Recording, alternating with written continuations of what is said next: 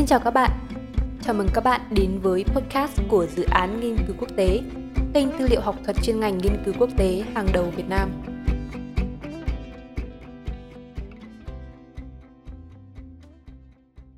Trong tập podcast ngày hôm nay, chúng ta sẽ cùng tìm hiểu logic của cưỡng ép kinh tế trong quan hệ quốc tế. Tìm hiểu logic của cưỡng ép kinh tế trong quan hệ quốc tế. Nguồn Understanding Economic Cohesion. Tác giả Yong Seok Park đăng trên East Asia Forum ngày 10 tháng 4 năm 2021 Biên dịch Phan Nguyên Bản quyền thuộc dự án nghiên cứu quốc tế. Tháng 12 năm 2020, Trung Quốc đã chặn nhập khẩu than đá của Australia sau cuộc đối đầu chính trị ngày càng căng thẳng giữa hai nước. Hồi tháng 8 năm 2019, Nhật Bản cũng đã tăng cường các hạn chế đối với xuất khẩu sang Hàn Quốc sau phán quyết của Tòa án tối cao Hàn Quốc về các vấn đề lịch sử tranh cãi giữa hai nước. Sự cưỡng ép kinh tế như vậy gây hại cho cả hai bên vì nó đã làm gián đoạn trao đổi kinh tế. Các biện pháp của Trung Quốc chống lại Úc tạo ra sự bất định và làm tăng chi phí kinh doanh. Các biện pháp hạn chế của Nhật phần lớn phản tác dụng sau khi các công ty Nhật chuyển hoạt động sản xuất sang Hàn Quốc và châu Âu để cung cấp cho thị trường Hàn Quốc Việc triển khai các biện pháp cưỡng ép kinh tế có thể không thực tế khi đối mặt với những chi phí này. Sự ép buộc kinh tế có thể được hiểu rõ nhất qua lăng kính của lý thuyết trò chơi. Định lý Coase nổi tiếng cho rằng mọi người sẽ không bỏ qua cơ hội hợp tác thông qua trao đổi hai bên cùng có lợi.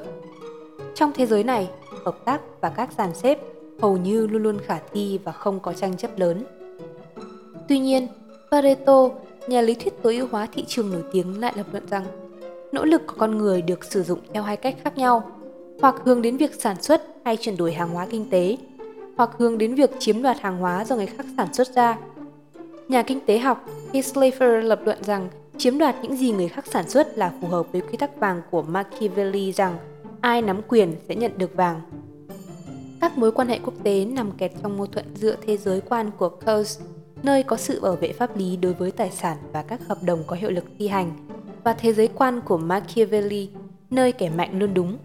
Người ta khó thực thi các thỏa thuận trong quan hệ quốc tế bởi vì có ít thẩm quyền siêu quốc gia nào có thể buộc quốc gia mạnh phải chịu trách nhiệm tài chính. Quy tắc thương mại hóa đa phương có thể mang lại sự ràng buộc nếu các siêu cường ủng hộ chúng và hệ thống áp đặt chi phí đối với những quốc gia vi phạm quy tắc.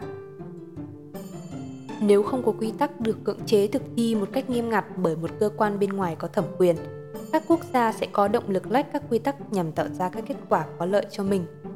Nhà lý thuyết trò chơi gọi các biện pháp như vậy là động thái chiến lược, mà một ví dụ trong số đó là cưỡng ép kinh tế. Hãy xem xét trường hợp xung đột thương mại giữa Úc và Trung Quốc. Giả sử Úc chọn không sử dụng hạ tầng cơ sở mạng 5G của Huawei vì lý do an ninh và Trung Quốc vẫn nhập khẩu các sản phẩm của Úc, thì Trung Quốc vẫn sẽ có được lợi ích tốt hơn nếu tiếp tục nhập khẩu từ Úc ngay cả khi họ mất thị trường Huawei ở Úc. Kết quả tồi tệ nhất với Úc xảy ra khi Úc sử dụng thiết bị Huawei nhưng Trung Quốc không nhập khẩu các sản phẩm của Úc. Trong trường hợp này, Úc rõ ràng bị thiệt hại hơn so với Trung Quốc về lâu dài. Úc luôn muốn trường hợp họ không sử dụng thiết bị Huawei. Trường hợp tốt nhất cho Trung Quốc xảy ra khi Úc sử dụng Huawei và Trung Quốc nhập khẩu các sản phẩm của Úc Kết cục tồi tệ nhất xảy ra cho Trung Quốc khi Australia không thể sử dụng thiết bị Huawei và Trung Quốc không nhập khẩu các sản phẩm của Úc.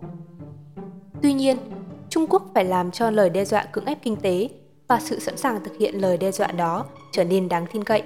Nếu Úc tiếp tục cấm Huawei, Trung Quốc có thể không muốn thực hiện lời đe dọa cấm nhập khẩu từ Úc vì Trung Quốc rõ ràng có kết quả tệ hơn nếu diễn ra kịch bản hai bên cùng áp đặt lệnh cấm nhập khẩu lẫn nhau. Nếu việc chặn nhập khẩu từ Úc là phản ứng tốt nhất của Trung Quốc đối với lệnh cấm Huawei của Úc, thì Trung Quốc sẽ chặn ngay mà không cần phải đưa ra lời đe dọa nào ngay từ đầu. Đưa ra lời đe dọa cưỡng ép kinh tế vẫn là một trong những lựa chọn khả thi đối với Trung Quốc trong cuộc mặc cả để Úc gỡ lệnh cấm Huawei. Nhưng nó lại khiến Trung Quốc sẽ phải trừng phạt Úc để có thể làm cho nước này một kết quả được cho là tương lai tốt hơn về lâu dài. Nhưng việc cưỡng ép kinh tế vẫn gây tổn phí cho Trung Quốc vì nó gây thiệt hại cho cả hai bên. Việc sử dụng các động thái chiến lược và mức độ khả tín của chúng trong thực tế vấp phải rất nhiều khó khăn, làm cho chúng có hiệu quả trên thực tế phụ thuộc vào bối cảnh và chiến thuật được sử dụng. Như Desit đã cảnh báo, hãy tự chịu sự rủi ro khi sử dụng các chiến lược như vậy. Cảm ơn các bạn đã lắng nghe. Đừng quên theo dõi kênh podcast của dự án nghiên cứu quốc tế và cập nhật những tư liệu học thuật về chính trị và quan hệ quốc tế mới nhất